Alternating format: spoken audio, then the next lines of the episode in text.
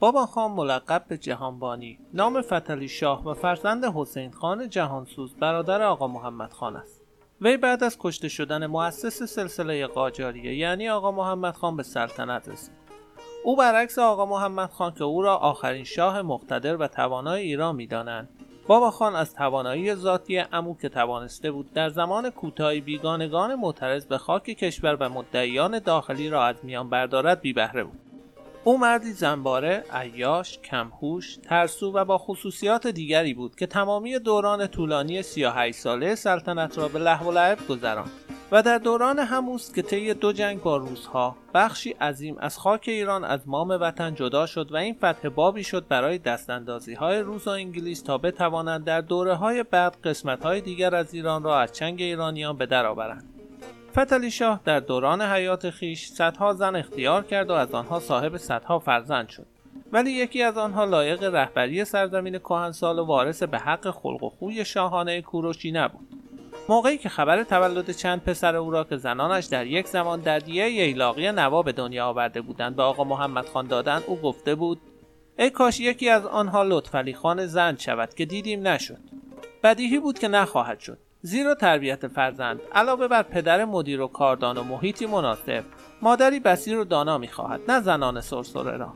همانطور که پروین اعتصامی سروده است دامن مادر نخست آموزگار کودک است. طفل دانشور کجا پرورده نادان مادری؟ محمد تغییر لسان الملک سپه از مورخان آن روزگار در بیان احوال او نوشته است از روزی که پادشاه به حد رشد و بلوغ رسید و با زنان مزاجعت توانست کرد و فرزند آورد. تا این موقع که به جهان دیگر شتافت از 47 سال افسون نبود. در این مدت قلیل از سلب پاک او دو هزار تن فرزند و فرزندزاده به عرصه شهود خرامیده و بیشتر از ایشان هم در حیات او ودای زندگی گفتند و تا این زمان که 21 سال سپری شده که مصادف با سال 1271 که قمری است. اگر فرزند و فرزندزادگان آن را شمار کنیم عجب نباشد که به ده هزار تن راست داید علی قلی میرزا اعتزاد و سلطنه که خود از نژاد قاجاریان ارث می برد او را بدین شهر توصیف می کند بدان که از بد به ایجاد عالم تا حال احدی از بنی نوع آدم به کسرت اولاد و وفور احفاد آن حضرت نیامده. آنچه از سلب وی به عرصه ظهور آمده از ذکور و اناس مرده و زنده و سخت شده 215 نفر است. نبایر و نتایج اگرچه مقدارش ثابت نیست ولی بنابر قول میرزا علی آوادی صاحب تخلص در کتاب کلام الملوک در هنگام وفات خاقان مخفور 1300 نفر بود. تعداد زنان وی را متفاوت ذکر کردند. سرهنگ درویل فرانسوی که در عصر فتلی شاه در ایران اقامت داشت 700 و سرهنگ استوارت که یک سال بعد از مرگ او به ایران آمده هزار و بینینگ 800 و مادام دیولافوا 700 و مارخام 300 و سپر بیش از هزار یاد کردند.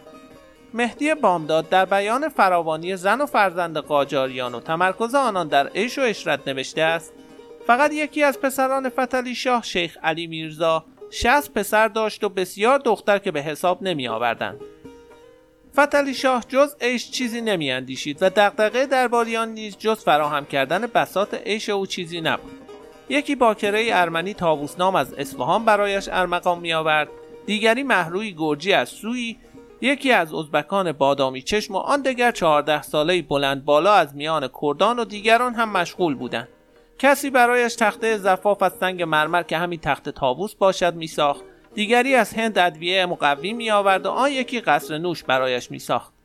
در حرمسرای فتلی شاه شیعه، سنی، یهودی، ارمنی، زرتشتی، گرجی، عرب، کرد، بلوچ، ترک و غیره از هر ایل و تباری زن پیدا می‌شد. برای او تفاوتی نمی‌کرد که دخترکان معرفی شده چه زبانی چه دین و آینی داشته و از کدام قبیله باشند. آن کس که او را برگزیده بود می‌دانست آن باکره نوجوان باید زیبا دلربا و خوشندان باشد تا شاه را کوتاه زمانی پسند افتد.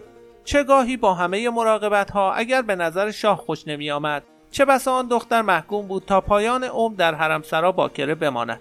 چنان که شب زفاف از دختر ابراهیم خان جوانشیر حاکم شماخی خوشش نیامد و تا پایان زندگی باکره ماند باغ نگارستان که در زمان فتلی شاه خارج حصار صفوی تهران بود یکی از نقاط مورد علاقه شاه به شمار می‌رفت او بسیاری از روزهای گرم تابستان را در میان فضای بهشتاسای آن و در سایه سار درختان به نقم خانی بلبلان گوش فرا می‌داد و دل به عیش دخترکان تازه وارد حرم سرا می سپرد. حجت بلاغی می نویسد سرسره در باغ نگارستان بوده و آن عبارت بوده است از سنگ مرمری که از بالای آن زنها سر میخوردند و پایین میآمدند و فتلی شاه بانی آن در آنجا مشغول عیش بوده. این سنگ را مورب ساخته بودند و زنان لخ روی آن می نشستند و می لغزیدند تا به پایین. طول سنگ تقریبا سه متر و عرض آن یک و نیم متر بوده و در شمال مدرسه کمال الملک یک حوزخانه کوچکی بوده که از شرق وارد می شدن و سنگ مزبور مقابل آن بود. این سرسره را در عهد رضاشاه خراب کردند باغ و قصر نگارستان از قصرهای بسیار زیبای عصر فتلی شاه بود ساخت آن در سال 1222 قمری مصادف با آغاز قرن 19 میلادی در زمان حکومت فتلی شاه قاجار خارج از خندق و محدوده مرکزی ارگ برای رهایی از گرمای تابستان آغاز شد و در سال 1228 اتمام یافت. در قسمت شمال غربی باغ حمامی بسیار زیبا دیده می شود که با ستونهای سنگی حجاری شده و با سنگهای مرمر تزئین یافته است که می‌گویم مرحوم قائم مقام فراهانی را در این حمام خفه کردند. این حمام را در قدیم حمام سرسره میخواندند و تا سال 1340 اکثر ستونها و حوزهای آن باقی بوده و از آن حفاظت نمی شده و به همین سبب مردم تمامی سنگهای منقور و منقوش و ستونهای زیبای آن را رو بودند. جیمز موریه در سفرنامه خود نوشته است دو امارت ییلاقی در تهران است. یکی قصر قاجار و دیگری نگارستان که تازه بنا می کنند. قرار بر این بود که این باغ یکی از قصرهای بیرونی سلطنتی باشد. از این رو در یکی از اتاقهای آن نقاشی بزرگی ترسیم شده بود که مجلس سلام فتلی شاه را نشان می‌دهد و این بود پایان برنامه این قسمت با نام سرسره قجری. و امیدوارم که از شنیدن این برنامه لذت برده باشید. با سپاس از همراهی شما عزیزان.